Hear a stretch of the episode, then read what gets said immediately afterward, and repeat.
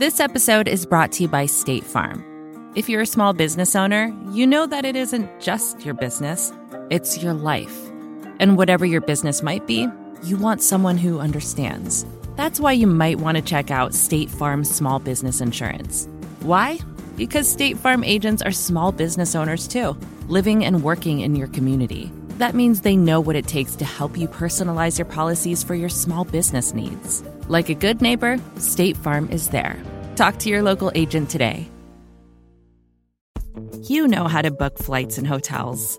All you're missing is a tool to help you plan that unbelievable travel experience. That's why you need Viator. Book guided tours, excursions, and more in one place. There are over 300,000 travel experiences to choose from, so you can find something for everyone. And Viator offers free cancellation and 24 7 customer support for worry free travel. Download the Viator app now and use code Viator10 for 10% off your first booking in the app. Find travel experiences for you. Do more with Viator. The following podcast contains explicit language.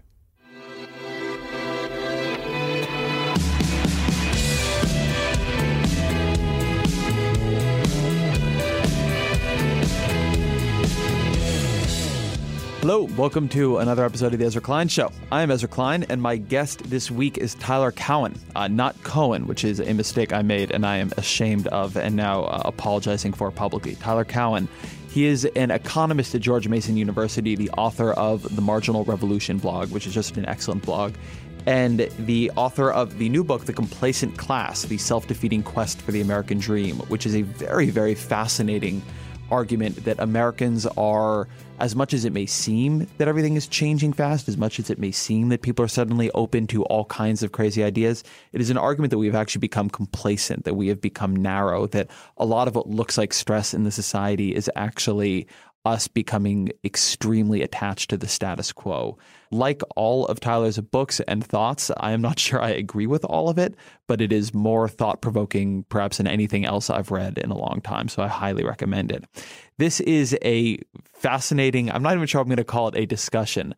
Tyler has more interesting ideas on things than basically anyone I've ever met. So my hope in this was to just have him explain his ideas on many, many, many many different things his rules for living, both personally in terms of how to find a romantic partner, how to have a successful experience in college, where to find good food, how to travel, and then also conceptually. What does he think of a universal basic income? What does he think of the idea that we all live in a computer simulation? What does he think of American exceptionalism?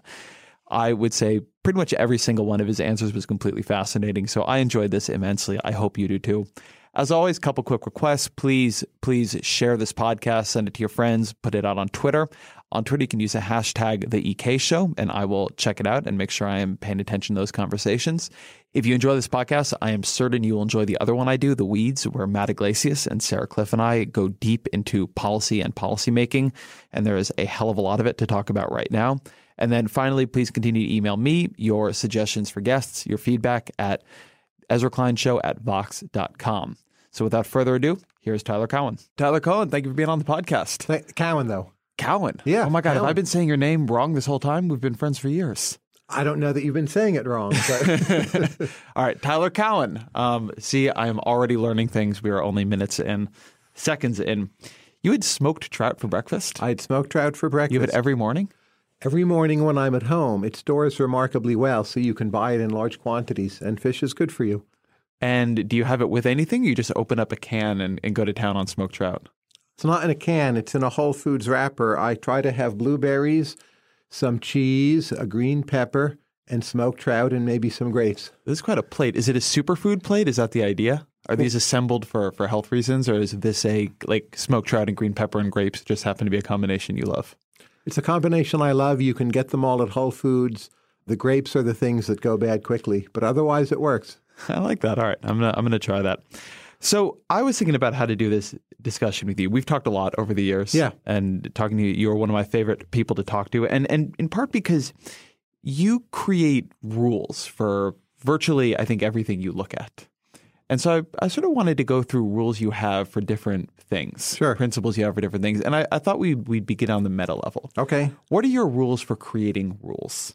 How do you know when you have created a principle for how to find good food in South Korea or how to write a book versus you simply reframed an anecdote as a rule? If I find a rule is leading me to learn something and encounter interesting clusters of people and revise my earlier views, typically I'll start judging that as a good rule. Now, those may be fallible metrics because then there's a meta question. Well, how do you know your rule for judging rules is a good rule? And if you apply the same rule to that, it's circular, right? So at some point you're going with your gut intuitions, but those are my key gut intuitions. And how do you test rules? I remember when I believe it was when you came back from South Korea, if I'm not wrong, and you put up a piece on Marginal Revolution, your blog, and you said the way to get good food, I may get the country wrong here, but was to go out into the not the city, but you wanted to go in the suburbs, and in the suburbs you wanted to find the mall. And I remember thinking you were there for a week. How did you have time to validate a rule about how to find good food as opposed to say, I found this one good place in the suburbs? As you're going around looking for food, you see many other places. And if you know food fairly well, I think usually you can tell how good a place is just by looking at it, and most importantly, looking at the people who are eating there. So you're sampling a lot more than simply the places you're eating at. But note in South Korea, most of the food is really quite good. So you can pursue almost any strategy in that country and do very well. Mark Miller, when I chatted with him recently, he thinks right now it's the single best place mm-hmm. in the world to eat. My wife went to Seoul earlier in 2016 and came back and basically said she'd never had food that good. And the number of places where there's a grandma cooking something that no one quite has heard of, and it's not cataloged, and it's not just sitting there in Yelp, it seems to me Seoul is right now maybe the best city in the world for that kind of place. Well, let me speak to you about another place that people tend to believe is one of the best in the world. You grew up in New Jersey. Northern New Jersey, correct. What are your rules for growing up in New Jersey? Uh, leave is rule number one. so New Jersey is an important exporter of people, but keep in mind that also means there's demand for those people. So you grow up in population density, so you learn a lot from other people a nice thing about coming from New Jersey is so many other places seem interesting to you. I worry sometimes, had I grown up in Los Angeles or New York, I'd be a bit jaded. Like, oh, you know, nowhere is as good as where I come from.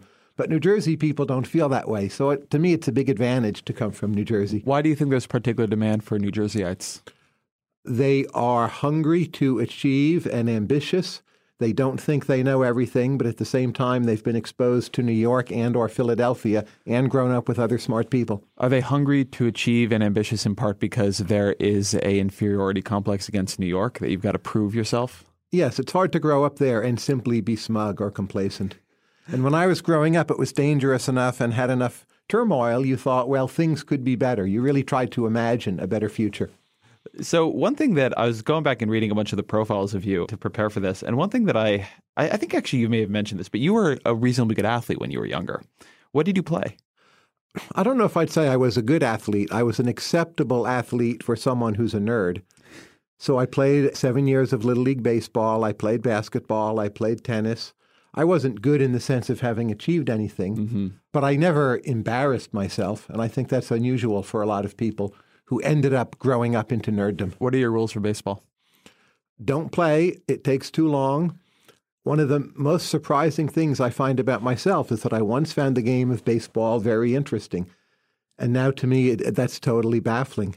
Maybe it's just a change in the opportunity cost of my time, but it's far too slow. And the way in which it's cerebral seems too dry to me. So my main rule of baseball is forget about it. Too slow to play or too slow to watch? Either. It just takes too long. Now, wages were lower when I did this, right? So that may be why. W- wages for seven year olds? That's right. They were zero, maybe negative. and you said you played basketball. Did you play any of these in high school? In a sort of not organized... on teams. I still play uh-huh. basketball. Uh-huh. Maybe when the weather's okay, four or five times a week, I'll go out. Oh, really? And just shoot as a way of limbering up and keeping oh, exercise. So I'm a pretty good pure shooter. What are your rules for shooting?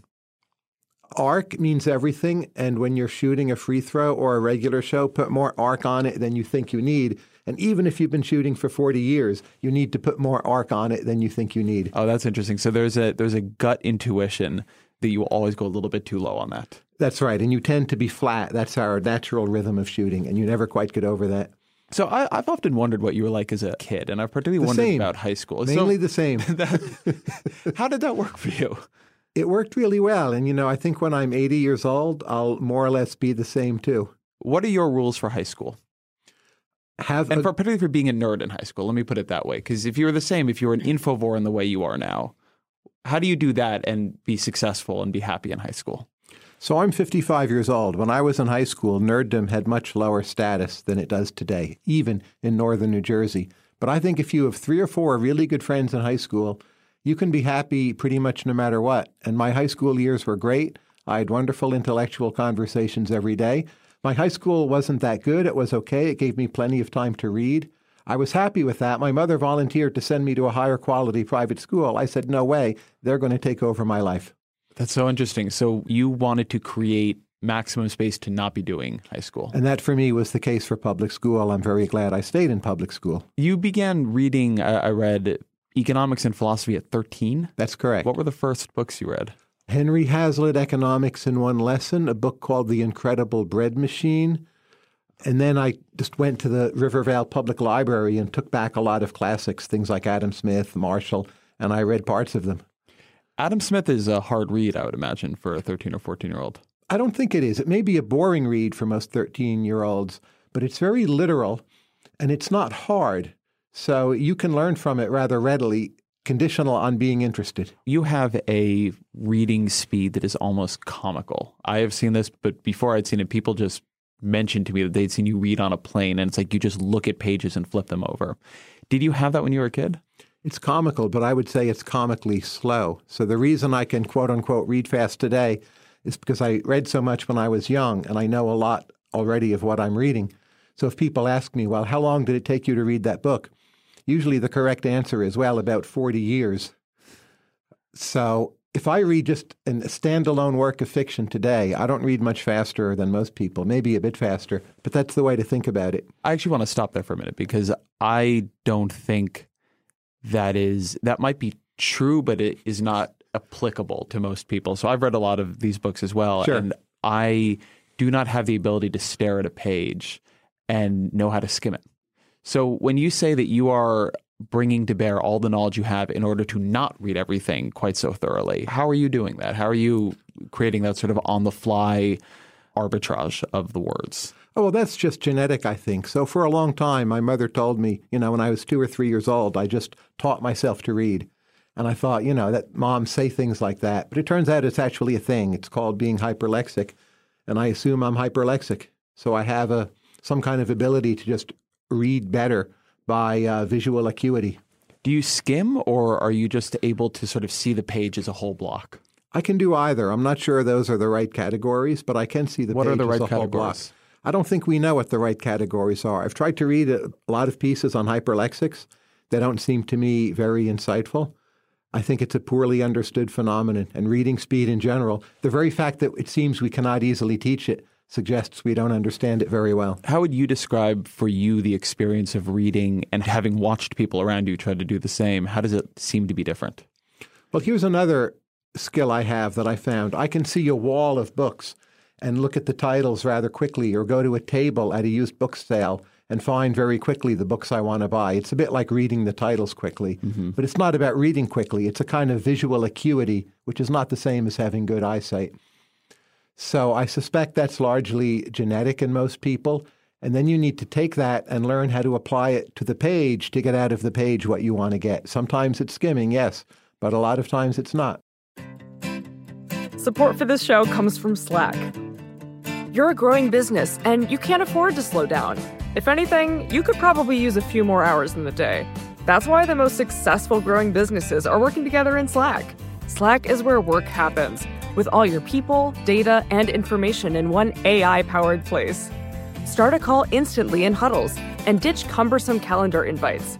Or build an automation with Workflow Builder to take routine tasks off your plate. No coding required. Grow your business in Slack. Visit slack.com to get started. Support for this podcast comes from Constant Contact. If you're a business owner, you already know that it's really, really hard to cut through the noise of everyday life. If you want to connect with your customers, you need to break through the noise. You need Constant Contact.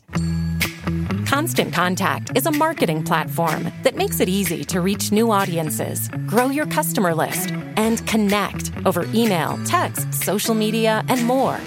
Whether you're a marketing guru or just learning the ropes, Constant Contact offers writing assistance tools and automation features that make it simple to say the right thing at the right time. So get going and start growing your business today with a free trial at constantcontact.com. Just go to constantcontact.com right now. Constant Contact, helping the small stand tall. ConstantContact.com. Do you read it all digitally? Do you use a Kindle or an iPad? I do. I don't like them. I'm able to do it, but I find I do better with, you know, physical books. And Kindle is only because I can't carry all the books that I can read on a six hour plane trip. Do you find that the visual experience is similar for you on them? It's very different, and the page turning experience is very different. There's something about uh, the sound when you turn the page and the feeling and how you turn the pages in a book to find where you want to go. It's completely different with the physical book. The other piece of this seems to be focus. A big problem I have for reading is just holding focus for a long time, or even for that matter, for a short time. Do you feel that you are able to zone into particular tasks very well? And related to that, are there ones you can't zone into as well as others can? Uh, I think I can zone in quite well when I want to, but the inability to maintain focus is part of how we get through things. So I would say probably what you do is you've learned to take your quote unquote inability to hold focus and use it as a propelling mechanism in a way that makes you much more productive as an editor, a writer, and also a reader. Obviously, you've done, you know, okay in this world. And I think what you're calling your inability is actually your ability when you look at it from the other side of the mirror. And That's I'm the same way. That's interesting. So I want you to expand on that. When you say you're the same way, what do you mean? Well, I can turn it on and off. You may be different in this regard. But if I want to switch into a kind of ADHD mode, where the lack of attention is itself what propels me through something in what can be an efficient way, I feel I can do that. And I have pretty good judgment as to when I should turn that on. But if I'm reading David Hume or Derek Parfit, you've really just got to sit and concentrate on certain things. That's so see, here's maybe the difference between us here. I can't do that latter one. What I appear to have, and, and it's funny, I've, I've just been sort of working through this recently and trying to understand a little bit better but there are certain kinds of information and tasks that I can very, very, very deeply focus on, like almost to a strange level. Writing is one of them. I can get into a flow state in writing very yes. quickly. I cannot listen to somebody lecture. Cannot. I cannot very well either. It's almost like an auditory processing disorder. Yeah. This kind of impatience that sets in. It's like quicker, quicker, quicker, and 2x mm-hmm. still isn't enough. Yeah, that's interesting. And and so books i can sort of it splits a difference. If i get into it i can and if i can't i don't have the ability to flip a switch. It's actually it really reminds me of something i wanted to ask you about. What is your view on nootropics? Should we all just be on adderall all the time? I've never tried adderall or really any other drugs but i worry a great deal about them because what we so often think of as our disabilities are so often so closely tied to our cognitive advantages and the notion that we're going to smooth everyone out with drugs and supposedly enable them to focus better, I fear we're inhibiting their compensatory mechanisms that actually are at the root of a lot of their skills. G- give me an example. I think I know what you mean, but draw out for me what you mean by that. Give me an example of something people might think of as a weakness that, in fact, is part of their compensatory and valuable skill set. Well, what people sometimes call inability to pay attention. Not in everyone. For many people, this is a real problem. I don't mean to minimize that. And maybe some people, you know, should be taking medication. But a lot of people use that to propel themselves through material and to maintain interest and to discover variety.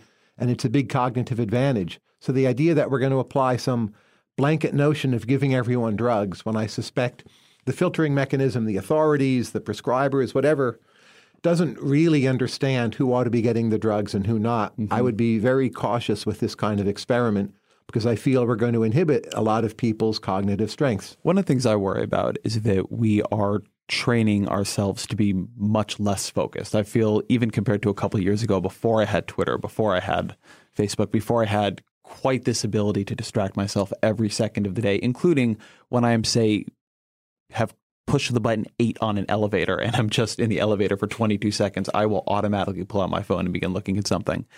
And I wonder if one reason people are not going to begin to move towards those kinds of drugs is that we are artificially training ourselves to a very high level of distractibility, training our brains to expect a very high level of novelty that maybe has some positive effects, but definitely does come at some cost, or it has for me come at some cost in just being able to focus in on something and zone in on something. I don't think we know that's bad. Two points I would make. First, I'm very glad we still have parts of the world where that's not the case. So maybe some parts of the world will write the long novels, and you know we'll do shorter pieces in some regard. America's for blogging, somewhere else is for. That's correct. Although smartphones are spreading, as you know. Right. Yes. We also are in a, in a situation where there are many people. I'm one of them. They've lived in both worlds. So yes, I've become more distractible, and I pull out my smartphone in the elevator. But I spent the first really 40 years of my life not doing that. And the other habits of close, careful study, I had a long time mm-hmm. to develop and let them sink in. So I think it will change fundamentally when people of, say, my generation are completely gone, as someday they will be. But in the meantime, there's this unique group who've lived in both worlds, mm-hmm. and that's actually very powerful for them. That's interesting. And, and, I think that's probably right. I mean, my kids, my hypothetical future children, they will never grow up in a world without these things. Correct. And that I think probably will mess with people's brains in a way that we don't quite know. And it may be a good thing, right? It may be that the adaptive skill now is an incredibly high level of reasonably shallow information processing and search for new information. But I'm not I'm not positive about that. I'm, I don't think I'm sanguine about that. But also think of it as an optimal resource exploitation problem. So say your kids or grandkids, maybe they'll be into virtual reality or some other mm-hmm. technology we can't imagine yet that will encourage some other mode of thought. So maybe we have this like 20 year window where checking your smartphone in the elevator is what we all do. And we need to specialize in thinking that way and get out of it what we can, because that will in turn be going away. So let's hurry up and, you know, do it to the nth degree, because that's an endangered species. That's a fair point. What are the books you read in high school that influenced you the most? Influenced me the most? Economics in general. I would say economics more than any single book. Uh, Why? It's a way of thinking that is very seductive, also more limited and limiting than you realize at first. But when you come upon it as a young person, it's like, wow, here's economics, here's an organizing framework, if not quite for everything, for many, many things. Reading philosophy, Plato was maybe the single biggest influence on me. Really? Just the notion, not, not the content so much, but the notion of a dialogue and here are different points of view and the way you understand something is by looking at it at a lot of different angles. That made a, a, huge impression on me when I was 13, 14. You used to sometimes do that on your blog. You would have dialogues with Tyrone, and was that a bit Plato influenced? Fully Plato influenced. And my series, Conversations with Tyler, I have one with you. Mm-hmm. Uh, we're doing one now. And there's something dialogic about wisdom that is still underrated, but I think is making a comeback. You'd begun to mention, I think, Ayn Rand. Yes, Ayn Rand. Tell me about her because she is somebody who has is both very popular and has developed a. There are a lot of people who have developed a deep antipathy towards her work, potentially not having read it. The book that really influenced me was Capitalism: The Unknown Ideal, which is sort of her treatment of economics. And what was the key point for me there was a, a kind of sociological insight that societies need to have a belief in the merit of their producers. Now, the later Tyler has developed a Straussian version of that, that that belief isn't always merited by any means, but still you need to take the people who are contributing and develop a kind of mythology around them. Ayn Rand on philosophy, I really always thought was wrong. I had read enough other philosophy that when I read her on philosophical topics, very little of it to me seemed to be correct or even close encapsulate to correct. her philosophy for a minute she had some take, you know, standing on one foot first, existence exists, and man is the rational being. I'm not sure either of those are true, actually. Man, uh, I have a Humean view of people that they're more ruled by their passions and emotions than by reason, and that that's inevitable. And the notion that objective reality is the way of thinking about the world, uh, I worry that's an undefined term. It's not that I'm a subjectivist in the sense that the world is a projection of our minds but I simply think that we get further understanding the world in small bits than by stamping our feet and saying things like existence exists. So let me go back to what you were just saying about her belief that you should raise up the value of the producers. A, a, model you often apply to different questions, and particularly topics in the news, is that what is really happening is people are having a fight over whether some group or another should be raised up in status. And there are times when the argument is should rich people be raised up in status? Correct. Maybe that's really what the tax argument is about, not really about taxes and budgetary policy, but status questions. There's an argument about whether or not folks who are working class should be raised up in status. Tell me why you are taken with the idea that producers should have a, a yet higher status than they do.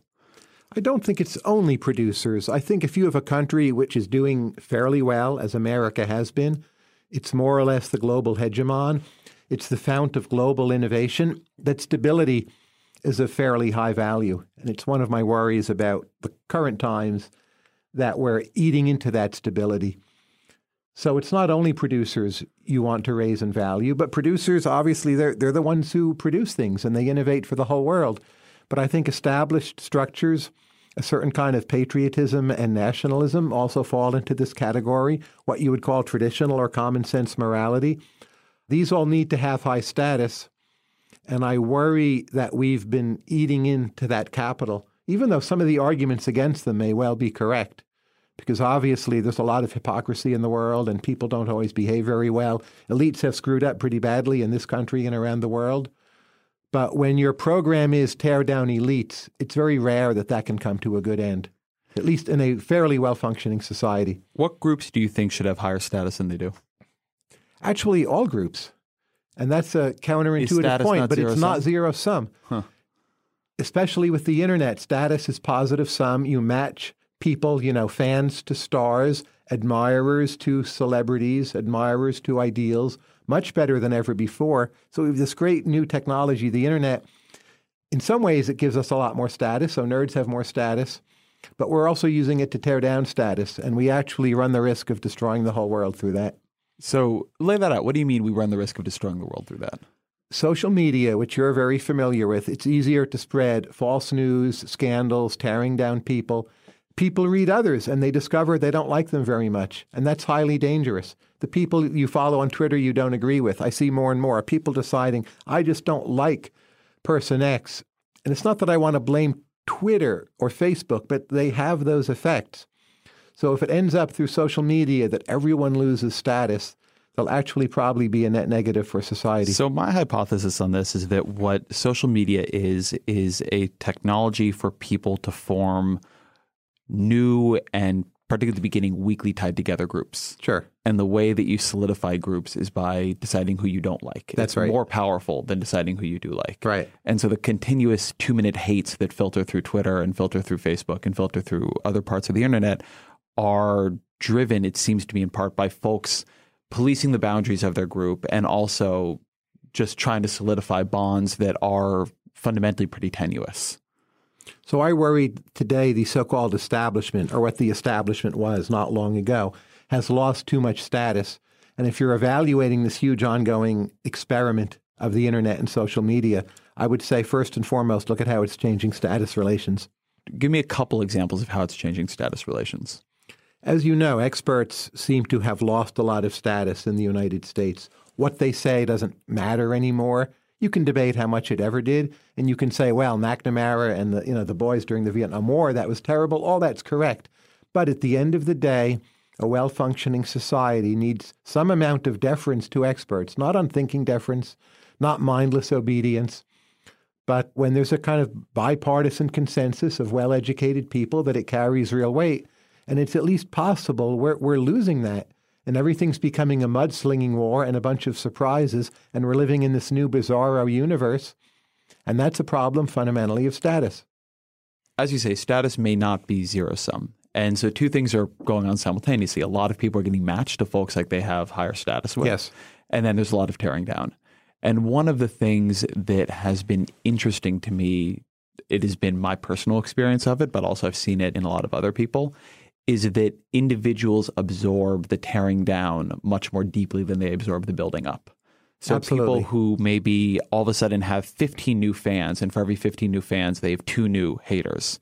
They will absorb the two new haters very deeply. It, it will shake them in a way that the 15 fans will not boost them. And so I think that a lot of people who you would think in a sort of the raw arithmetic of people liking and hating you on the internet would be very happy with what has happened, are actually less happy, more defensive, more angry. And overall, there's a net destruction of welfare. Or say you do a job evaluation for someone at Vox and you say 10 nice things about them and one critical thing. They'll be thinking about the critical thing for the weeks to come and not so much the nice things. So we need to understand this dynamic better and somehow adapt ourselves to it. So this is a self-adaptive system. I think it's wrong to look at round one and just extrapolate that and say we're all headed to hell. But that said, we don't know how it will end, and it's a new risk, and it's a very serious one. What round do you think of this as in the internet? Maybe it's round three, but there are 50, 100 rounds, so it's quite early in the experiment. I like to say the internet has been overrated so far, but underrated in terms of what is to come. Explain. A lot of what it's done is just improve our use of leisure time, and that's great, but we've had the internet and actually rates of productivity growth stagnant or falling. And that's still not discussed enough. It hasn't made the world that much more productive. Some of it's that people waste time with it, but some of it, it simply doesn't make a lot of physical processes that much more effective. It's starting to, but healthcare and education, their rates of productivity growth are pretty miserable. And uh, I think over time this will change. It will revolutionize everything. Everything will become a tech sector, just in the way that animated movies, once drawn by hand, are now Pixar, CGI, and whatever. Mm-hmm. And we're not sure what rate this will occur at, but it will change literally everything in our whole world. When did you get on the internet? 93, 94, give so or take. early. I don't consider that early, but if you call it early, I'm flattered. I'm calling it early. Okay. What did you think would be true about it in those early years that you have been disappointed by? I didn't realize how important it was, and I wrote a book on the arts, published in 97, but I guess finished off in 96. And although it mentions the internet, there's no sustained discussion of the internet in that book. That's a sign of how in the dark I was. So you just underrated it altogether. I thought it was great for email, mm-hmm. which would be nice of a cheaper way of making phone calls, and it would be much better for people. And I had no notion of how many different things it would change. So, where did you go after high school? Where did you go to college? I went to college at George Mason. How did you choose George Mason? It's a complicated story. For one thing, I was very interested in what is called Austrian economics, which is connected to what you might call free market economics, a better known term. It was also the case my father didn't want to pay for me to go to school. He is a very old fashioned sort, and he hadn't gone to college himself, and he thought the whole thing was a waste of time. So they offered me a fellowship. I wanted to leave New Jersey.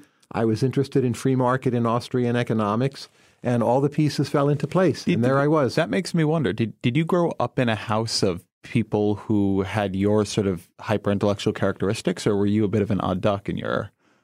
I was an odd duck, but not completely so. So my grandmother, who lived with us for a long time, she wasn't that well educated, but she read a lot and read very smartly. My mother had very broad interests and was very open. My father hadn't gone to college, was in some ways maybe anti intellectual, but was very, very smart. So I felt I had a good mix of influences, but none of them were really that much like me. Did you see that clearly early on? Oh, absolutely, yes. And I was, even in the family, somewhat of an outsider. But I always had good relations with everyone, too. This is a happy, it was a happy home. You were just a, a peculiar beast within it. Happy is such a tricky word. I mean, it was a peaceful home, and I felt I thrived in it. Mm-hmm. And so you wanted to go to college, and that wasn't actually a value that your family held very high. My father, my mother valued it more. I had another offer from Boston University, but you know what really bugged me? I couldn't stand the thought of living in a dorm, and I know everyone aspires to do that. But to me, that was just living hell. What about it? And I'm glad I never lived in a dorm. It's noise. You can't go to sleep when you want. People are smoking, drinking, all kinds of nonsense. And the notion that I could go to school somewhere and not have to live in a dorm, that to me was a huge selling point. Is that a George Mason University characteristic? It was at the time. Now, the school has more and more dorms, but it was originally purely a commuter school, and it was the norm. So I was here, a young teenager, and able to just live in an apartment and have a real life. That to me was so blissful, so exciting, so positive, and I think so good for me. And it was a big plus. Hearing the reasons you didn't want to live in a dorm, are you very routine focused in your own life? Very routine focused. I suspect a dorm would have disrupted that. I've also never smoked, had interest in drinking, drugs, any of that. You've, have you Dorms ever tried them or no? Never tried. No. Dorms, it seems to me, are cesspools of that, though I've never lived in one. And I wanted to focus on work and learning things. And uh, I had a great time at George Mason. I'm very glad I went, although I had guidance counselors telling me I was crazy not to try to go to Princeton. So I have virtually never met anybody who's hungrier for new experiences than you are. And given that, I'm actually surprised you've never had curiosity about perhaps not smoking, but drinking, hallucinogens, things that are coded more as experiential drugs and pursuits. Well, you're probably overrating my curiosity. So it's, it's focused along some dimensions. It's a very specialized curiosity. Someone once said to me, Well, if you're so curious, you know, why don't you try being gay for a week? This is before I was married. And I had no, no desire to do that. Still haven't done it. Don't think I ever will do it. But you would learn something. You could do it in a way that was no risk in any explicit sense. So uh, I think it's wrong to think of me as curious. I've never ridden on a motorcycle or, you know, done many other things. Got it. Okay. So you're you're extremely curious in food and travel, but it's not and a, books and, and learning. Books, yeah. But to be so curious in those ways, you need to limit yourself in other ways. Maybe it's an unfortunate trade-off. That's interesting to I think. feel of it, it. You know, I've been very happy with that. But everyone makes that kind of trade-off, and the people who think like, "Oh, I'm the searching one, I'm the curious one, I'm the open-minded one," I mean, that's such a hypocrisy. It's really important, I think, that we all avoid that because it's pretty much never true. There's a line that goes around sometimes. I actually heard it here from Ta-Nehisi Coates that to be wild in your work, you need to be very constrained in your home life. That in order to just have the energy and the space and the confidence to do very intense things professionally, that he thought it was important that you had a very, very almost boring personal existence. So there was space for that. Do you buy that? Uh, it's true for me. I'm not sure it's true for everyone, but I think it's an interesting thought experiment. Imagine you met a person who just tried different things. They tended bar for a year in Thailand. You know, for a year they were homosexual. For a year they did LSD. For a year they were in Antarctica, and so on and so on. As many dimensions as possible. How interesting would that person be? I'm not sure. Maybe they'd be fascinating. They'd be the proverbial most interesting man or woman in the world. But they might just be, you know, not that focused and not get so far with it. That's very interesting. What do you think are the trade offs that people are constantly making in their lives and don't realize they're making? Well, we're so much creatures of habit and inertia, and status quo bias is one of the most important biases in behavioral economics. So just keeping in mind how much we're really all ruled by that. It's very hard to do because you always want to paint this like very positive picture of yourself as I'm more open and inquiring than the other people in my social media feed whom I don't like anymore. Is the implication of that argument that when you've begun to consider a change, that you are probably past the point of where you should have already made it? So often that's true. Yes. If you think, as I do, status quo bias is the big bias in uh, the way people act and think, then that's probably the case. Did you see the paper? Is It I think it was Stephen Levitt, Dubner paper. Which one is the Economist? Levitt's the economist. Levitt. And they did a paper, and, and I don't think the methodology on this paper was great, but it was interesting, where they had people sign up on the Freakonomics website and sign up with a decision they needed to make, and then flip coins to make the decision. And the lesson of the paper was that overwhelmingly people should have made the change. That when they did the coin flip and it just had the mid to change, they were just happy with it on the other side. And I didn't think that was a great argument for making big changes in your life by coin flip. Yes. But it implied to me that what was often happening was people were afraid to take the final step. And the coin flip structure was giving them this sort of outside license, outside nudge to do something they had already wanted to do. And that what it implied was that by the time you're really obsessing over a decision to the degree that you would even consider a coin flip for it, you probably just should have made it already. You know, I agree with their conclusion, but maybe not their method. So uh, on this, we have the same view. I've thought a lot about the internet. What kind of coin flip is that? Is it a coin flip toward the status quo, or is it a coin flip toward making changes? And increasingly, I worry it's a coin flip toward the status quo. There's always something to keep you busy, keep you entertained, where you don't have to make a really big change. It matches you to things you, you know you like or maybe love. And a lot of big positives there, but it could be the internet is in some ways slowing down change. Give an example of the kind of change it would slow down. A lot of revolutionary changes occur because of ways in which you interact with your physical world. You go to a place you haven't been before, you meet people through accident, you realize that something in your current setup isn't working for you. And when there's always the internet there, which really is entertaining and stimulating in great ways, maybe you don't encounter those crises enough. There's always something to do that's pretty good. Big positive there. but maybe you end up making fewer of these significant changes. I'd say we don't know yet, but that's one of my worries about the internet. All right, so you're at George Mason University. What are your rules for a successful college experience You mean as a student? as a student? I think at any school, the key is to seek out a small number of people that you will learn a lot from. Some of them should be professors, and uh, they will be in some ways role models and help you learn how to learn from other people and other things. Do people overrate how much it matters which college you go to? That seems to be the case in the data.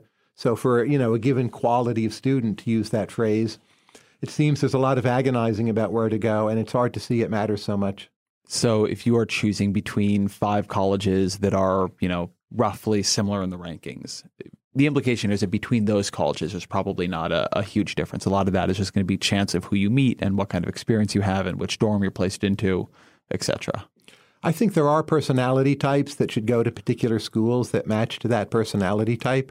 So if you're a particular kind of, you know, quantitative nerd, maybe you really should go to Caltech rather than going to Kenyon, even though they're both very good schools. I often give people the advice go to a school that's somewhere you really want to live. Maybe that's too subjective or even too consumption oriented, but that's often how I look at it. I went to UC Santa Cruz for two years of college and UCLA for one. And it is extraordinary to me, at least in California, how nice the places that you get to go to college are. Absolutely. It is like the public university system in California is really something. Santa Barbara incredible. also. It's San- I mean, incredible. I, just didn't go to Santa Barbara, but yes, it is insane. San I Diego is beautiful. Irvine. Berkeley is beautiful. So I grew up at UC Irvine. Yes. When were you at UC Irvine? 1987 through 90, give or take. It's not exactly right, but around then. What did you think of Irvine? I found it fascinating as a social science experiment in what was more or less a originally company owned town with sales of land according to the Coase Durable Goods monopoly and everything planned and quite sterile and if you're you know 25 years old and single it's very frustrating it's not that intellectual but it was a brilliant social experiment and if it produced you you know that's something in its favor Well, there's a strange blogging energy in Irvine. isn't So- Kevin Drum Kevin Drum is in Irvine. Yeah. I believe Hugh Hewitt is in Irvine. Okay. Certainly was in Irvine. I didn't know that Atrios was at UC Irvine. correct And w- were you guys there at the same time? no we never overlapped Never I've never met him Obviously, you were there, and I think I might even be forgetting some people. But but for the early blogosphere, actually, that is a, a lot of the. doesn't Steve Sailer live near there I don't know. Yeah.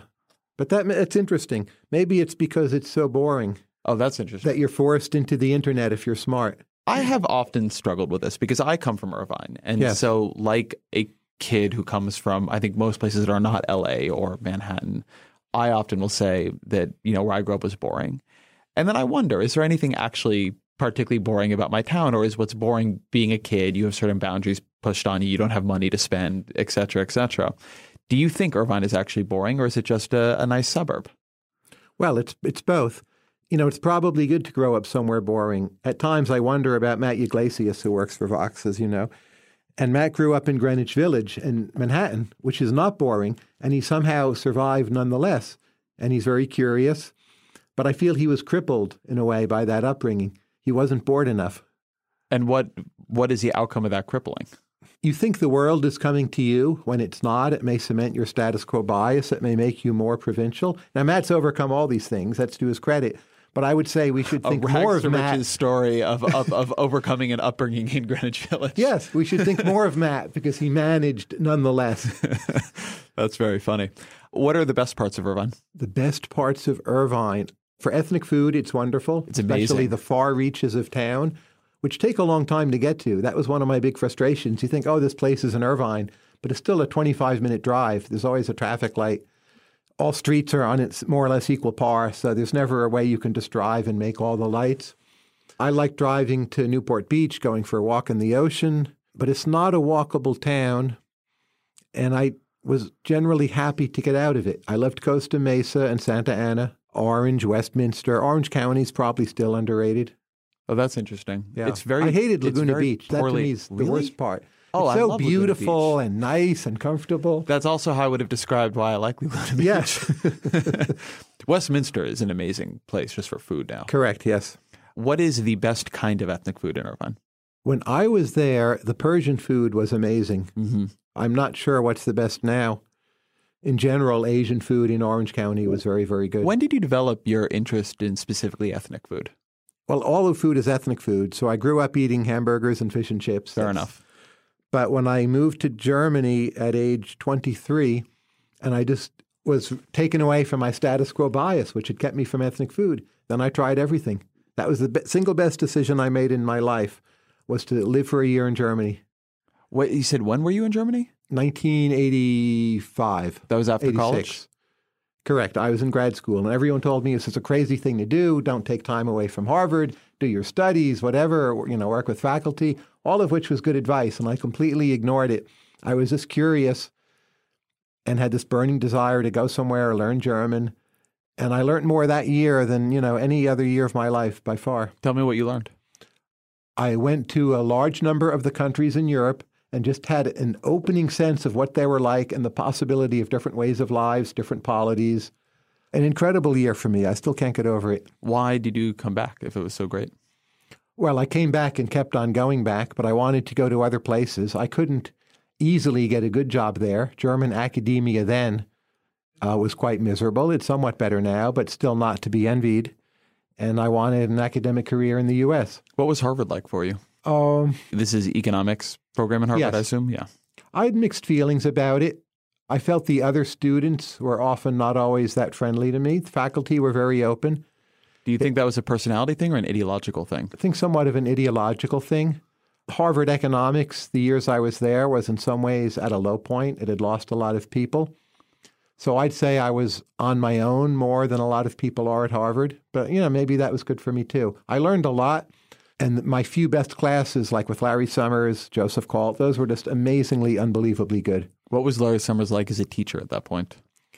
I suspect, well, I've heard him speak, you know, very recently. He's the same. You hear him think out loud in a way which is still perfectly composed and quite brilliant. And the way he pulls insights out of nowhere and brings them together in a uniquely Summers like intellectual picture, that was amazing, still is. You appear to me in the time that I have followed your work Yes. uh, to be a little bit unusual as an economist. The kind of work you produce is not, you know, the sort of highly quantitative, long papers kind of thing. Was that a direction you went in right out of school, or is that something you were only able to do later after tenure? I've always been weird, and I, I got tenure that way. But in some ways, I don't quite think of myself as an economist. So when I was 13, 14, I thought I either wanted to become an economist or a philosopher. And I looked into it. I saw becoming a philosopher was entirely impractical. But I think ultimately I did become a philosopher, but a philosopher who writes about economic topics. So I'd say I'm a philosopher and an information collector and also an economist, but maybe not mainly a research economist in the standard way. So when you went out on the job market, what was your pitch? What was your paper? Did you present as a different kind of economist, or were you trying to hide that until you got in somewhere? No, I uh, was completely open about how, how weird I was intellectually. I got a very good first job at UC Irvine due to a fellow named Julius Margolis. My job market paper was on how to value human lives. It had a big philosophical element influenced by my mentor, Thomas Schelling. And uh, I did fine. I had tenure at Irvine within two years and had a great setup, and later was back at George Mason. I've always had a, a wonderful professional setup. And by always staying weird, that's been good for me because to try to fake being the other way, life is short. Why do that? Tell me about Thomas Schelling. He passed away not too long ago. That was very sad. He was uh, one of the most curious, searching minds I've ever met. He had the ability to see the counterintuitive and to tie the anecdotal and the real world example into more generalizable principles in a way where he sounds like he's just talking like a man on the street would do. He's probably the, the single best mind I've ever encountered, either personally or in print. That was his genius. His body of work is incredible. What do you think is the single most important idea that people should know from Thomas Schelling? Well, he's the father of all of applied game theory. So anything in applied game theory, there's a very good chance it comes from him. The value of pre commitment, just basic ways of thinking about nuclear strategy, ways in which people coordinate by having common expectations. Those are some of his main ideas. We now so take them for granted, but before Schelling, they weren't there. What was the um, context in which you went from Irvine to George Mason? I had an offer with a 50% raise, and I was in love with the woman who lived in Northern Virginia. Is that your wife? No, no, no. It's Okay. a totally different story. And uh, that together, and plus I preferred the Northeast, seemed to me hard to refute. How at that point did you have a relationship with a woman in Northern Virginia? Where had you met? Uh, where had we met? I think we first started talking. I was visiting George Mason. Hayek was talking there. I think I was visiting from Harvard, and I met, met her there, started talking with her there. Got but it. I didn't really know her much then. Got it. That wasn't the main reason. It was the whole package, right? Sure. But, you know, at the margin, things like that matter. Absolutely. So you went to George Mason. Was your job there? You were just there in the economics department, or did Correct. you intend to change course in any way once you got there? I didn't go intending to leave. I didn't have a particular plan, but I wanted to dig in and be happy there. So now I've been there over 25 years. So obviously that's been the outcome. So the fact that you went there in part for a woman is actually a good a good segue. What are your rules for finding a partner? And I'll say I, I know you and your wife quite well, and I and from from where I sit, you guys have a, a wonderful marriage that my wife and I really admire. You guys really seem to enjoy each other. So what are what are your rules for finding somebody that, that you will enjoy being with? Well, rules for keeping and rules for finding may be quite different. I have both of those questions on my list. Uh, Natasha and I met using Match.com. Uh, I think when we did it, we were early adopters. It was probably more effective than now because you had this whole stock of marriageable people who had never used internet dating and they could be matched with each other fairly quickly. And now that stock is somewhat dried up and you're looking for new flow. But there's also a huge accumulated stock of people who use it as an excuse for not marrying or to manipulate others or just because they're lazy or not really for a productive purpose. So partly uh, we got lucky. Look for someone who's kind and really smart and uh, have a good attitude going into the marriage or relationship. I don't know if you'd call those rules. Maybe in a way they're more uh, rules you hope you abide by, but don't always. That's very interesting though, because here is maybe the most important decision, and it is your least rules based. You just got more vague there than you have in, at any other point in our conversation. Well, it's a very Humean decision to marry, and uh, it's hardly based in reason at all. So you just hope there's something about your inbuilt temperament and that of the other person where the match ends up working. You married very quickly, right? We knew each other for about three weeks when I proposed. And why did you make the decision to propose so quickly? It just seemed obvious. And I knew, you know, other men had proposed to Natasha earlier, and she hadn't told them yes. And she can take a while making decisions. And I understood that. And I thought, well, here's my chance just to so shock her to shift the default so the status quo bias is on my side.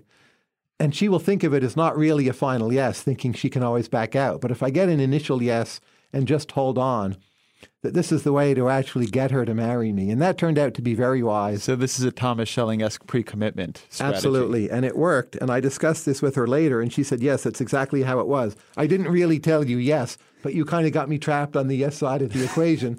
And I never was able to pull the plug on it, and we ended up married. What are your rules for keeping a partner? Just attitude. I mean, some people are incompatible and should split up. So mm-hmm. it's not that everyone should do everything to stay married, but realize how often you can be wrong. Realize marriage is not just about you being happy.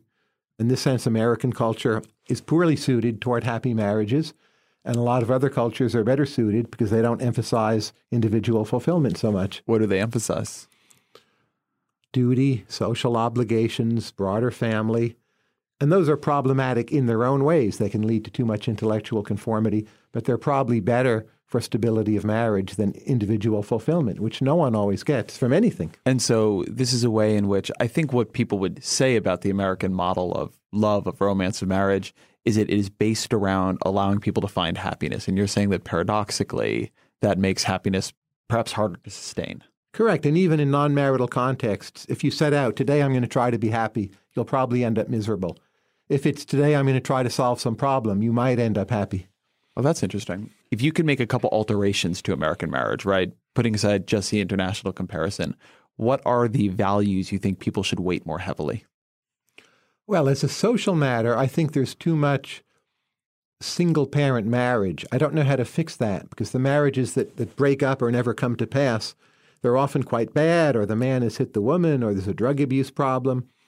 But I think that's a, a huge social issue, and there's an accumulating body of evidence that's bad for the children, uh, but no easy, quick fix. Uh, I don't think we could move toward arranged marriages given where we're at. But when people say, well, arranged marriages are not such a terrible idea, matchmakers are not such a terrible idea, if we could make a marginal nudge in that direction without taking on the whole baggage, that would probably be a good thing. Support for this show comes from Sylvan Learning. As a parent, you want your child to have every opportunity, but giving them the tools they need to tackle every challenge, that takes a team. Now more than ever, educational support tailored exactly to what your child needs can make all the difference. That's why parents have trusted Sylvan Learning for 45 years as the ultimate teammate in their child's educational journey, instilling in them a love for learning and a passion for reaching the next level. And Sylvan's Insight Assessment can identify gaps in learning and areas that could be of concern for your child.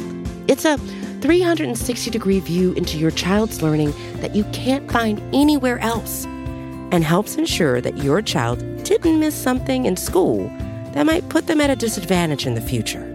And right now, it's the best price of the year at $29. Go to sylvan29.com to learn more and get your child's assessment for only $29. That's S Y L V A N 29.com. One of the themes in, in your new book is that perhaps we're getting too good at matching for marriage. Perhaps we're getting too good at finding mates who are just like us, have the same education, have the same social context, the same political opinions. Explain a little bit why you think it might be better to have more, as I think you did 30 or 40 or 50 years ago, more variety between in within couples. In earlier decades, it was easier for people to experience positive mobility by making a good match. Today, you're more likely to have a well off man or to be well off man marry a well off woman. That's great for them. I'm not saying they're making mistakes, but the social consequences of that are more stratification. And we see that in real estate prices, differences between really good and not so good schools. So you'd like more randomization there. One advantage of having a lot of immigration in a country is you marry foreigners more often, and they are different and they may be very smart, but not come into the country having everything prearranged for them. Natasha's a Soviet Jew, as you know, and I'm not that. And uh, that's healthy. It's one underappreciated value of having immigration, is cross cultural marriages. Explain that a little bit more. Why is that valuable? People from different countries have different ways of viewing the world. You learn more from them. They help bring other ethoses to marriage other than just individual fulfillment, mm. because that was not the prevailing ethos in Soviet communist times. And uh, in terms of mobility, it's not mobility of American citizens, but at a global sense, there's a tremendous amount of undermeasured income mobility in this country through the fact that immigrants marry either each other or non-immigrants and do much better than they would if they'd stayed at home. And I think somebody listening to this might wonder why that isn't a zero sum thing, right? Why, assuming that you have a, a stock of people and you can have, you know, two people of the same group marry or you can have people of different groups, but wouldn't it all just converge into the same point on average? You're saying that overall it's positive sum, this kind of matching. Sure, matching has both positive sum and zero sum elements. But if people have different preferences, there are huge gains from matching them to the right partners or the right hobbies or the right clubs, whatever. And I think that's most of what marriage is about. So there's some people who want to marry like the most beautiful woman, as would be defined by a model who'd be on the cover of Vogue. And that's much closer to zero sum. I don't think it's what most people want. When you say that, are you saying that it's not what they actually want or it's not even what they think they want. Neither. Some people will claim they want it, yeah. and maybe some do. Interestingly, those are exactly the people who are taxed by the world of the internet because marrying like the most beautiful woman is harder than ever before because the whole world knows who she is and chases right. after. It's not just the most beautiful woman in your town. That's right. This, the bar is really high. Whereas if you're somewhat strange or different and looking for something heterogeneous, unusual, you can match to that much better. You're a big gainer from the internet. What are the qualities in partners that you think people underrate? Because you talked about things I think people do think about kind, decent, you know, wants to commit in a real way. What do you think are the things that people should think about more but don't? If you take the marriage decision as ruled by Humean passion, I'm not sure there's a meaningful way to answer that question. But you know, education is valued highly in marriage choice, but it ought to be valued highly, maybe even a bit more. So, one thing that you do very well and, and you as a couple do incredibly well is travel. And I'm curious how you think about in the Broadway travel fitting into your life. Travel for me is the best way of learning. It's far more potent than books. A lot of books I read, I'm a little disillusioned. You know, you learn by reading books in clusters. Read about, say, Andrew Jackson for a month. You'll learn a lot. Just read a random book. It may or may not stick with you. Who mm-hmm. knows? Travel to a new place or revisiting an old place, it's just a sensory assault. Everything you see is new. You see new cultures, new ways of life. You realize what you thought, you know, had to be the case now is contingent. You talk to different people. It's a wonderful randomization combating of status quo bias. And when you travel, how do you decide where to go next? Well, increasingly, it's where am I invited, conditional on I haven't been there too many times before. But my latest trip was to Lagos, Nigeria, and I wasn't invited. I arranged to go. And I'd never been to Nigeria. I absolutely loved the trip, loved the city, and learned so much more than I ever could have by reading books about Nigeria, say. So I get extremely exhausted by travel. How do you travel so that you're able to do it as much as you do? Because it's certainly the way I do it. I'm not sure what I'm doing wrong, but certainly the way I do it, I would not be able to take as many trips as you do. I do this and it drains me completely. So what are you doing that is making it less taxing on you? Well, maybe I have a, a better work ethic than you do, believe you it or might. not. I, I would totally believe that. I think of work as leisure as regenerating me and travel as work and draining me. Oh, interesting. But I, I wouldn't say I force myself to do it. It's great fun, just as work can be great fun. But it's the thing that's hard to do where you have to keep on pushing yourself, just as Bill Gates really pushed himself in the early days of Microsoft. And you just need this kind of ethic of travel. But you're not happier when you travel. Let's make that clear. You're, you're happier when you're at home working, I think and it's uh, relaxing and regenerative. All right, that's actually that at the very least is comforting to hear. You just mentioned Bill Gates and remind me of something I wanted to ask you. I don't remember where it was, but I heard you on a podcast a long time ago, and you were asked for your definition of successful. Yes. And you were basically not able to come up with a human being you thought had been successful. And you said Bill Gates might prove to have been successful, but it's really too early to know. Right. One thing, what is your definition of successful? What would it take to meet your definition? I'm not sure I have a single definition. I think very few people are influential. Most of what happens would have happened anyway, and the, the people who make a big difference tend to be destructive. So Hitler made a big difference. Without Hitler, I don't think there would have been another Hitler. It's easier to destroy than create. Without Bill Gates, would we still have, you know, software of a broadly similar kind? I think so. There's a reasonable chance his foundation will have made a major impact. He's one of the most successful people I can think of. And the final legacy is still, I would say, unclear, you know, fully positive. I'm a big admirer of Bill Gates. It's a claim about the world rather than any criticism of Bill Gates. But just how hard it is to matter, how many intellectuals really improve the world? I once wrote a piece for you saying Andrew Sullivan was the most influential intellectual of, I think, the last 20 years because of gay marriage and gay rights. He's made a difference. I think Peter Singer has made somewhat of a difference. Very few others have. Do you think if not for Andrew, we would have gay marriage today? I think there's a good chance we still would have, but by no means a certain chance. He really pushed it, pushed it, pushed it at a time when everyone said, back off this, it's too controversial, it won't ever happen. And he was a complete bulldog and just saw it through over decades and was articulate and persuasive and ultimately he won for the better. And so when you think of successful, it seems to me then you have you have a couple pieces in there. You have one is improving the world, is something you said, but the other is having put the world maybe on a path that it would not have been absent you. So so there's a, right. a, deep quality of originality in your definition of successful. Right. Right. So in this, and, and I'll forget the other person's name, but Alexander Graham Bell would not really be successful because there's that other person also inventing the telephone at the same time. Well, I don't want to insist on a definition of the word successful. That seems to me a little squirrely. But the general point that production occurs in teams, and what's important is the ethos more than the individual. But oddly, the ethos you need is one that has to glorify the individual, and that's the Straussian side of this. You need a somewhat false ethos. And the people who are really influential, as I said, tend to be destructive. And that's also the danger in excess individualism, that what you actually can end up with is too much destructiveness. All right, to go back to travel then, what are your three favorite places to go? Not the places you go to learn the most at this point, but the ones that you just love being in. But that's the same thing. So I've been to Singapore now six times. I don't know if at the margin it's my favorite anymore, but it's been a big favorite. Here's a country more or less run by technocrats and economists. Whatever you might think of that, it's fascinating to see. It's a way underrated tourist destination. To see how Japan has changed over time, I find very interesting. It went from the coolest place in the world to, in part, a very large retirement community, but it's managed its decline with such grace, and the quality of life there is still high. That to me is one of the most interesting. And then I'm always going to pick the last place I went because it's what I'm thinking about, and that's Lagos, Nigeria. I heard fantastic music every night, completely new and different set of foods.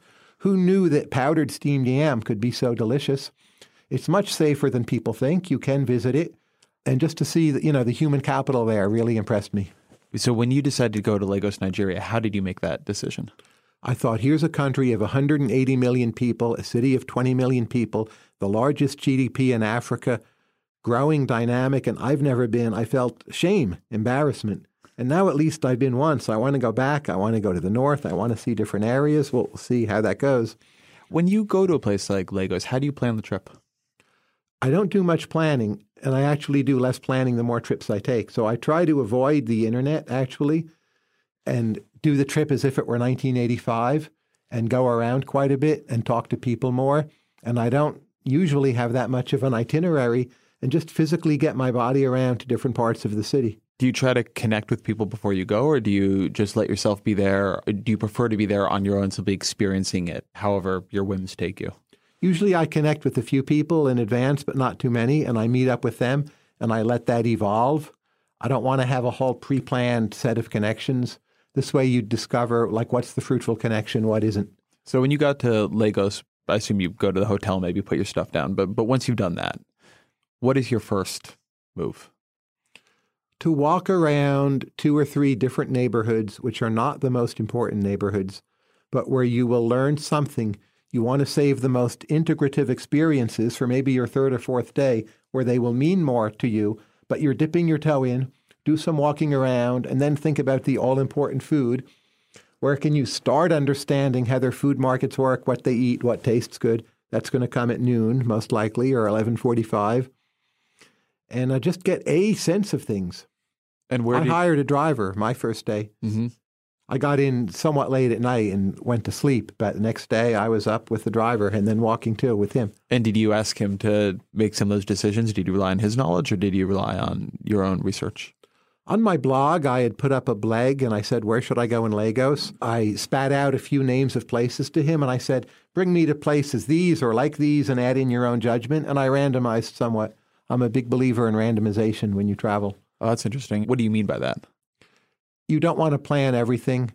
You want to rely on unreliable sources. You'll see new and different things. Now, your first trip is different. If you've never been anywhere, it's like, my goodness, I'm going to Paris. I have to see the Eiffel Tower. It's perfectly understandable. But the more trips you take, you just don't want to march through what the guidebook says. You want to randomize. If you went to Paris now, what would you do there? I go to Paris all the time, almost once a year. I frequent cheese shops more and more and restaurants less, and I try to see new and unusual exhibits and walk in parts of town that are weird or tourists don't usually go to. I've only been to Paris once. I missed a plane coming back from it due to a mixture of getting obsessed by a cheese shop and hmm. also there being a labor transit strike, which I thought was the most Parisian way I could have possibly missed a plane. Yes. the good and the bad of pushing you in the same direction right, plane yes. missing along your travels, you're a very intense collector. You have incredible art from Mexico. You have uh, Haiti, yes, from Haiti. How do you think about collection? You understand art much better when you view it as a buyer and it's your actual money on the line. It's one of the best ways to learn. It helps structure your trips. You know, it so increases your visual intelligence, which I feel today is such an underrated part of intelligence. So reading is quite robust. Museum going, if you measure visits, is growing and robust, but I think visual intelligence actually has been declining. And people who can look at paintings, sculpture, understand them, analyze them, so figure out what they're worth or what's interesting in them. I worry about that skill. And it's one of the best skills to cultivate if you want to learn how to look at non visual arts issues and new, different, and interesting ways. But how did you decide on the kinds of art that you collect? Well, it's what uh, can be afforded. So, uh, the largest part of the collection is art from rural Mexico. It's a kind of outsider art. The prices are fairly low, and it's also a way of performing charity is to support some families who produce it. Art from Haiti, you can get, you know, masterpieces of Haitian art for well under $10,000, and you can't really do that with Western art. So, uh, I would rather have very high quality works in a kind of minor tradition. And I think I enjoy those as much as if the, the house were full of Rembrandts. And when you say enjoy those, I know this is a strange question, but what do you find enjoyable about art? Every day, if I'm at home, not traveling, I walk around and look at them and I smile and get a warm glow and I see new things in them and uh, they make me rethink everything. It's like keeping a gratitude journal also because good art often has problematic themes and content, you know, death, agriculture, the human life cycle, war, politics and you see that portrayed in some compelling way on your wall and it's things you've seen before but you always have to think about it more if you are at home and you find yourself unexpected with 20 25 minutes to kill what do you do? Look at my twitter feed. I don't know. I'm embarrassed to admit that. It depends really what time of day it is. I might walk around and look at the art a bit. There's always a pile of books. I might read those look at something on the internet start writing a blog post do some work on a Bloomberg column. There's plenty. What are your rules for remaining calm and measured in an uncalm time? I don't think I have rules. I think it's my natural temperament. Mm-hmm. So it's hard for me not to be calm. I just don't get upset over things, even if there's something terrible on the front page of the newspaper. I don't throw a rage about it. I just feel very bad, but I'm pretty calm. What are your rules for spending money? I think a lot of people don't spend enough money. You look at the size bequests people die with. Sometimes their heirs need it. That's great. It's fine. But that seems to me a mistake. It's wrong. Either give it away when you're alive or spend more of it or both. And uh, I don't think my rate of savings, you know, is so high actually, and I feel good about this. Because you think that most people have, to the extent they can, I want to bracket that, but people who do have enough money to have high rates of savings, you think in, in general they oversave? Probably. Again, I'm not saying everyone should copy me. Mm-hmm. I have a tenured university job, and I even bought an insurance policy that I have disability. I get half my salary. It's an expensive policy, but I feel that's a cushion. Got it. And my worst case scenario is way above a lot of people's worst case scenarios. A lot of people should save more. But if you have some degree of comfort, at least consider spending more. So I'm going to move now from asking about rules to just asking about a couple of ideas. Not doing sure. overrated, underrated, okay. but just different ideas that but, I think are out there right now that I would like your your views but on. But if they're underrated, can I say? You can say. Okay. You can definitely say they're underrated. I feel like it has become a thing to ask you overrated, underrated, which we have done at Vox to great success, yes. and, I, and I want to not do it to you this time. The idea that we live in a computer simulation. I understand the Bayesian logic that it ought to be true, but I don't think it is. Here's the way I would put it most plausible theories of the universe, the universe is a kind of computation as it is. So we do live in a computer simulation, but that's not actually any different than Ayn Rand's insistence that existence exists. So to the extent it's true, it's probably trivial. Everything's computation.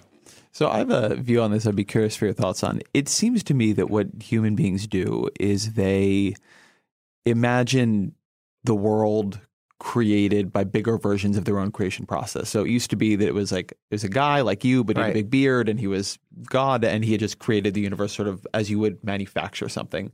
Now you have a vogue of computer engineers and what they've imagined are computer engineers creating the universe the way they create computer programs. And it just it makes me wonder if we don't have a very narrow imagination about what the possibilities for existence and the precursors to it could be. You know, David Hume makes a comparable point in his still I've underrated. I've often thought of myself as much like David yeah, Hume. Dialogues on Natural Religion. That if you come across a watch in the desert, you have context for understanding what a watch is. But when you quote unquote come across the universe, you have no context or comparator. So all of your intuitions about the universe are, in a way, nonsensical, hmm. including the secular ones. Yeah, I buy that completely. Universal basic income. I used to favor it, now I'm pretty skeptical. The more you think about politics as about symbolic values, the more I feel we need to put up a big sign on this country saying we're for immigrants who really want to work and create. And the notion that you should do a lot of your welfare through jobs, I get that it's economically inefficient and I get that it doesn't cover everyone, but I feel the ultimate long run returns to that are pretty high, and I've become a fan of it. And just to draw out what you mean there, are you saying you've become a fan of something more like a basic jobs guarantee or giant public works programs or something like that?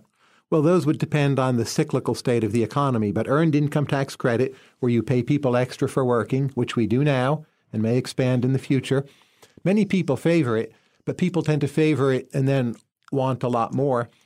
I've moved closer to the position of wanting coverage to not be so universal and to attract the better mix of immigrants and have a really strong pro work ethic in society, understanding people will go uncovered and not wanting the same for New Zealand. But if your country is the global generator of innovation and public goods, I think you should take that very seriously. I think then related to that, the idea that artificial intelligence and automation will lead to, let's just say, as a baseline, a doubling of the unemployment rate in 15 years.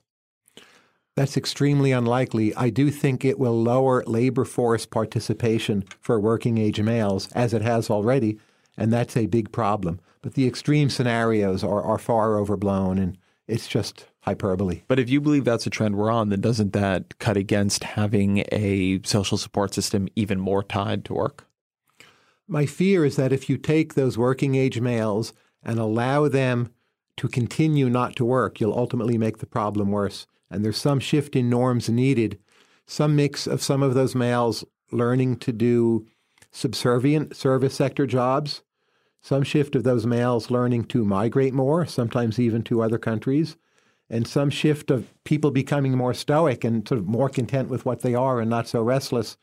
And the idea that you just feed people living not so healthy lifestyles and let them do it. I think we're seeing, and you know, apart from the Trump campaign, people want jobs.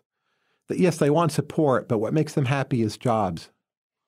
Are there ways a government could provide jobs? and I mean jobs. I don't mean the way they can help boost the economy. I, I think everybody agrees they should do that. But to the extent that policymakers believe they have maxed out on what they could do to help the economy, to what degree should the government just be providing make work? I consider that option more seriously. I don't know the answer. I do, of course, think we should build more infrastructure. Say you build the smart grid, how many of the problem people will that put to work? I don't know, but I seriously worry the answer is not enough.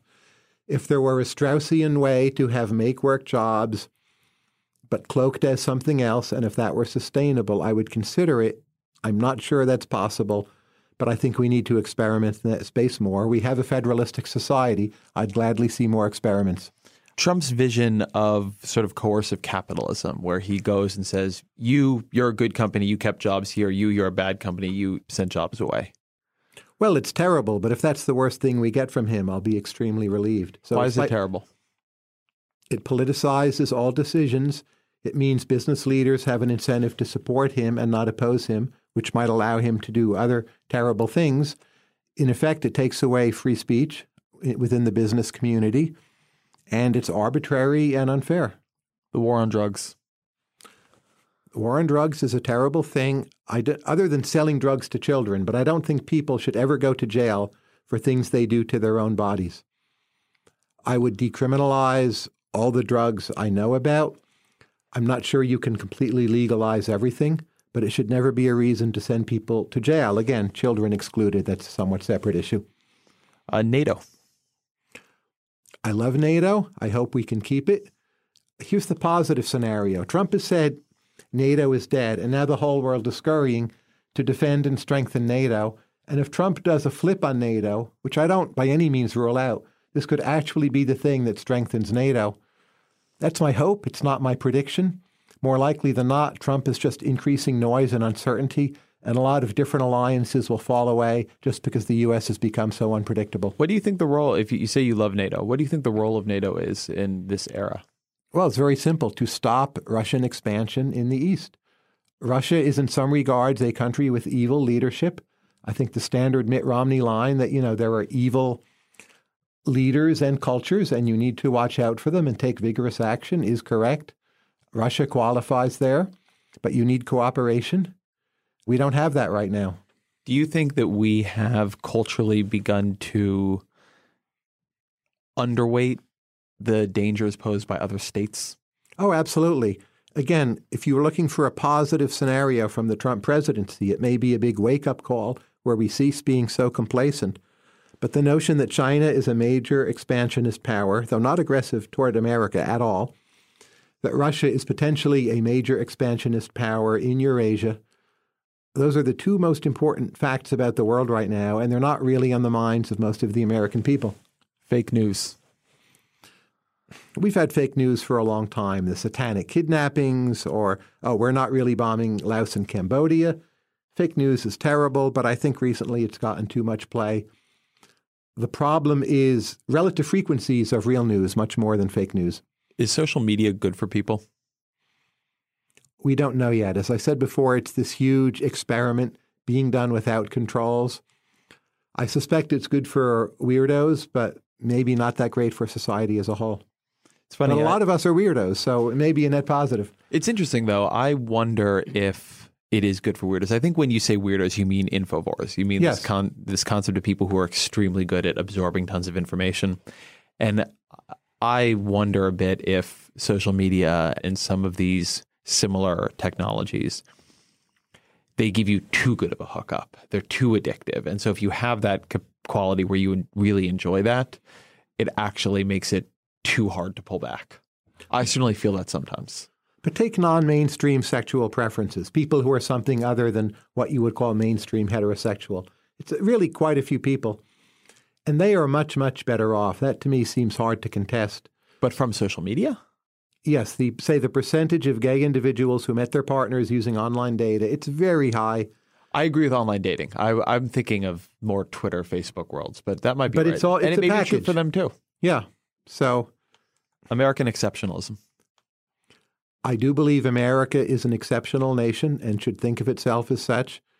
And this norm weakening is one of my great worries about our current time.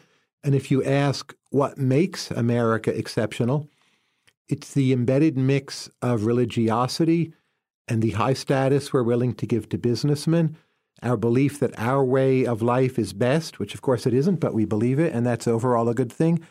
And this notion, this kind of Puritan notion that there are individual life projects and it's your highest calling to pursue them. And we both live by this, even though neither of us is Protestant. And I think that combination is just fantastic. Make- dangerous too. Making society cashless. You know, one of my, well, my first book was about cashless society. And I predicted this will happen, and I think it will happen. But I worry more on the normative side about privacy issues than I did in the past. The book came out in the early 90s. I didn't see surveillance would be such a big deal. You know, it could be we're going to lose our privacy anyway, with or without cash. So I think it will make macro policy in some ways better. But I worry about it, the bigger trend it's embedded in, and that's loss of privacy and way too much surveillance. Transhumanism, biohacking stuff. I'm more skeptical about CRISPR and genetic engineering than almost uh, all the other smart people I know. I feel we'll mess it up. I feel tyrants may pursue it more vigorously than free societies. I feel even if it works, it may make the human race too conformist. Parents want a certain amount of conformity in their children, and they want all of their children to do well enough, and we may end up with too few weirdos. So I'm mostly skeptical. I do hope it works out. There's a good chance it will, but I'd rather be a voice of caution at current margins. Climate change. If by climate change you mean global warming caused by CO2 emissions, Mhm. there's a growing chance it's a huge problem. I'm not sure numerically how large that is, but we ought to do what we can against it. I favor a carbon tax, but I suspect that's not enough. And what to do beyond that, I'm not sure I have the expertise to judge. But I'd say it's the extra stuff we do that probably will make the difference. And it may just all boil down to luck. Geoengineering. Well, we're geoengineering right now, right? That's that's climate change. Yep. So I don't reject the notion the way some people do. Some people say, oh, you talk about geoengineering, people will get complacent about climate change. We're doing geoengineering.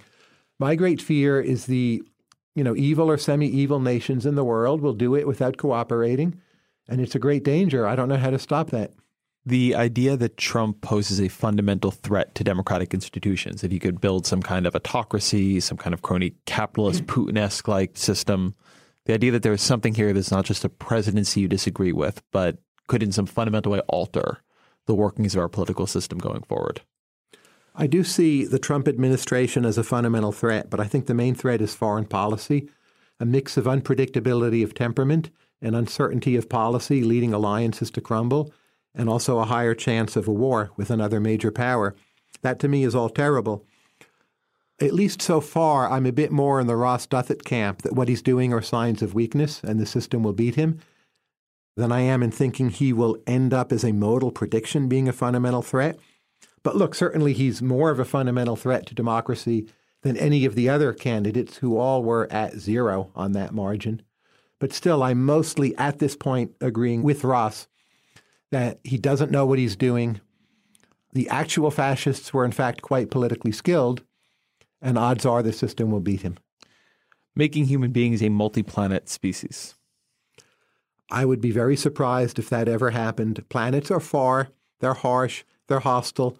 Why don't we, you know, make Nevada a place to settle or ocean platforms? There's, there's plenty of space in the world. Seems a lot easier than other planets. I don't see what they have to offer in economic terms. But isn't the idea that if Earth got hit by a giant asteroid, it got ripped through by a terrible pandemic, or had a nuclear war, or global warming becomes much, much worse than we think, that you need, you want to have some diversification of your risk?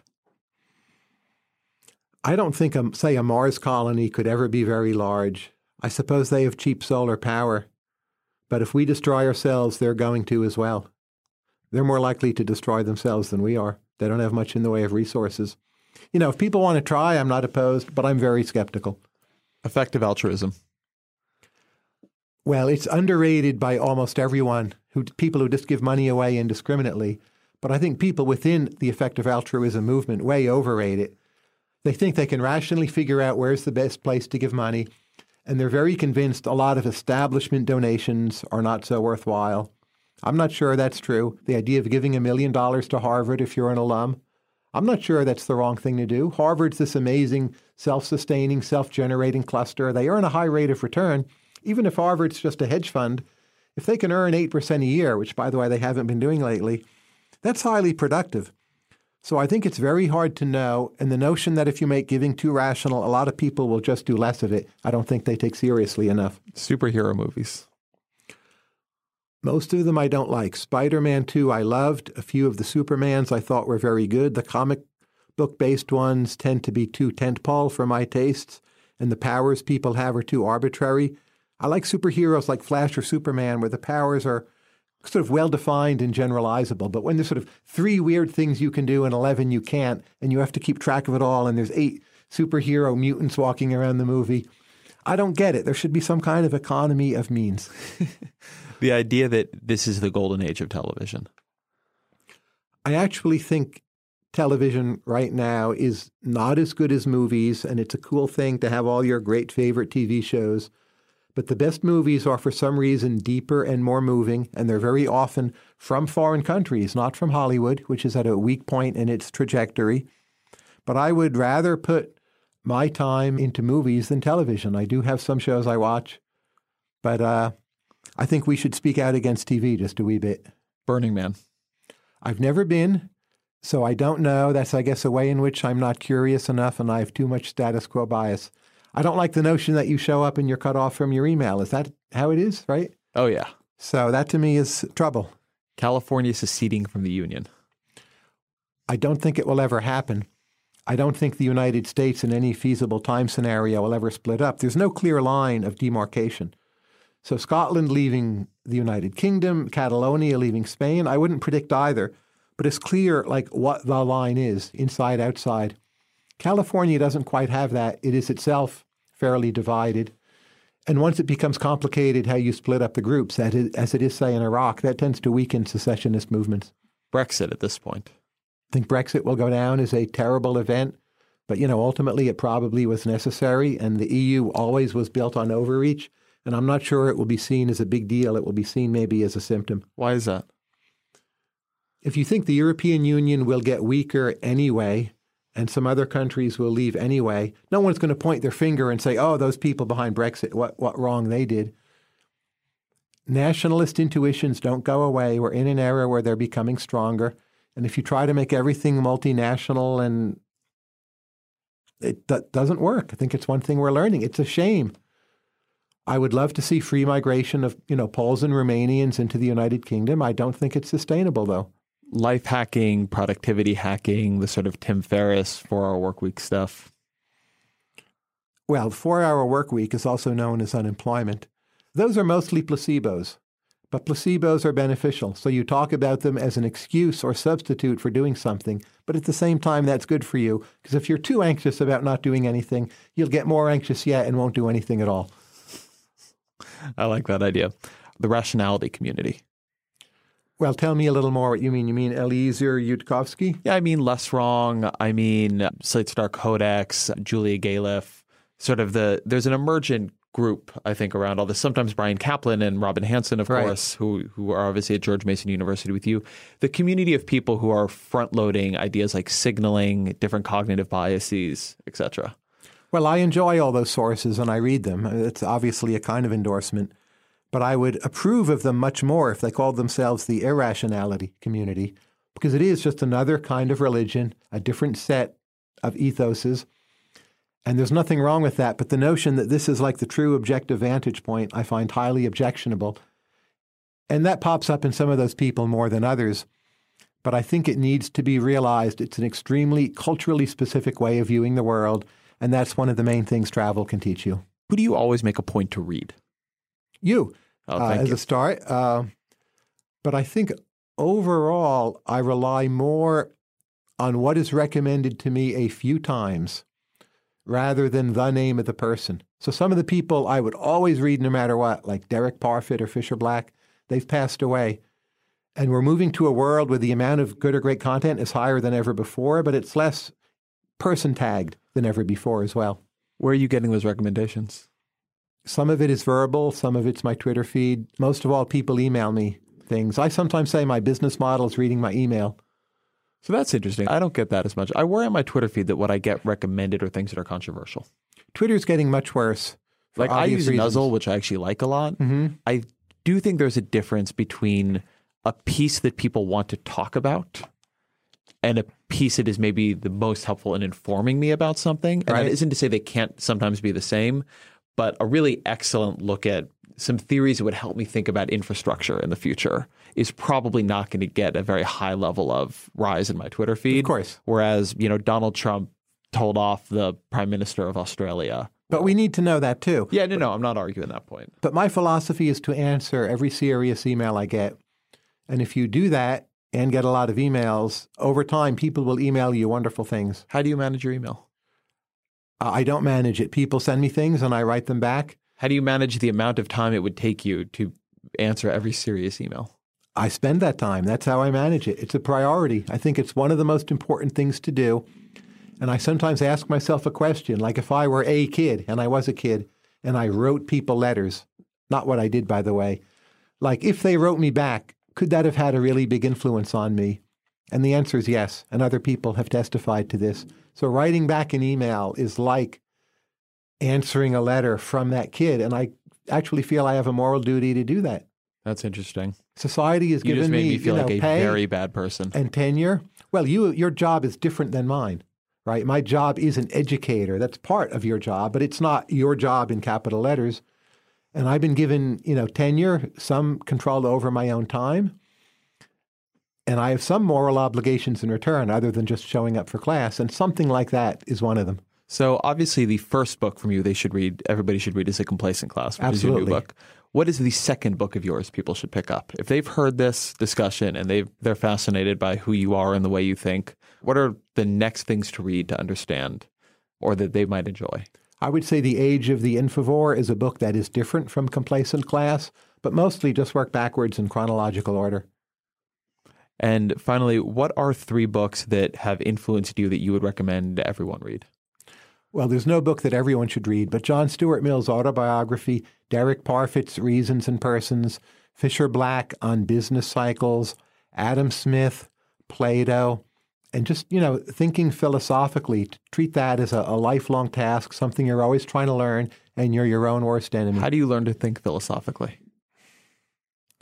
By overcoming status quo bias, hitting yourself on the head all the time, that you're an idiot, and trying to create things embedded in your routines to remind yourself how stupid you are. It's Oh. hard to do. Thank you very much. Ezra, thank you.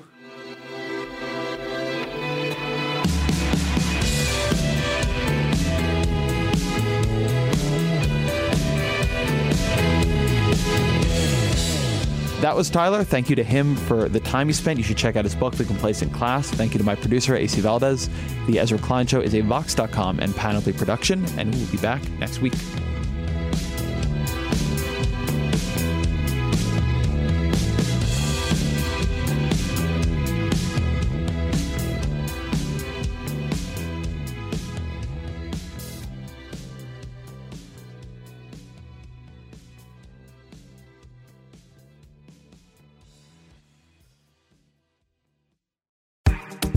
Claude 3 from Anthropic is your one stop shop for enterprise AI. With models at every point of the price performance curve, you no longer have to make trade offs between intelligence, speed, and cost. Claude 3 Opus sets new industry benchmarks for intelligence. Sonnet strikes the perfect balance between skill and speed. And Haiku is the fastest and lowest cost model on the market, perfectly designed for high volume, high speed use cases. Join the thousands of enterprises who use Anthropic to navigate this new frontier. Visit anthropic.com slash Claude, C L A U D E, today. Jumpstart your genius with Claude 3 by Anthropic. First thing in the morning, as soon as you wake up, the to do list starts. Does the car need gas? Hopefully those leftovers are still good. Why did I get CC'd on Call mom? No. You can't escape the to do list, but you can make the most of your me time with a relaxing shower using Method Hair Care products. Try Pure Peace Volumizing, Simply Nourish Moisturizing, or Daily Zen Shampoo and Conditioner for daily use. All formulated with long lasting fragrances and are safe for color treated hair. Reconnect with the best version of yourself. Visit methodproducts.com to unleash your inner shower.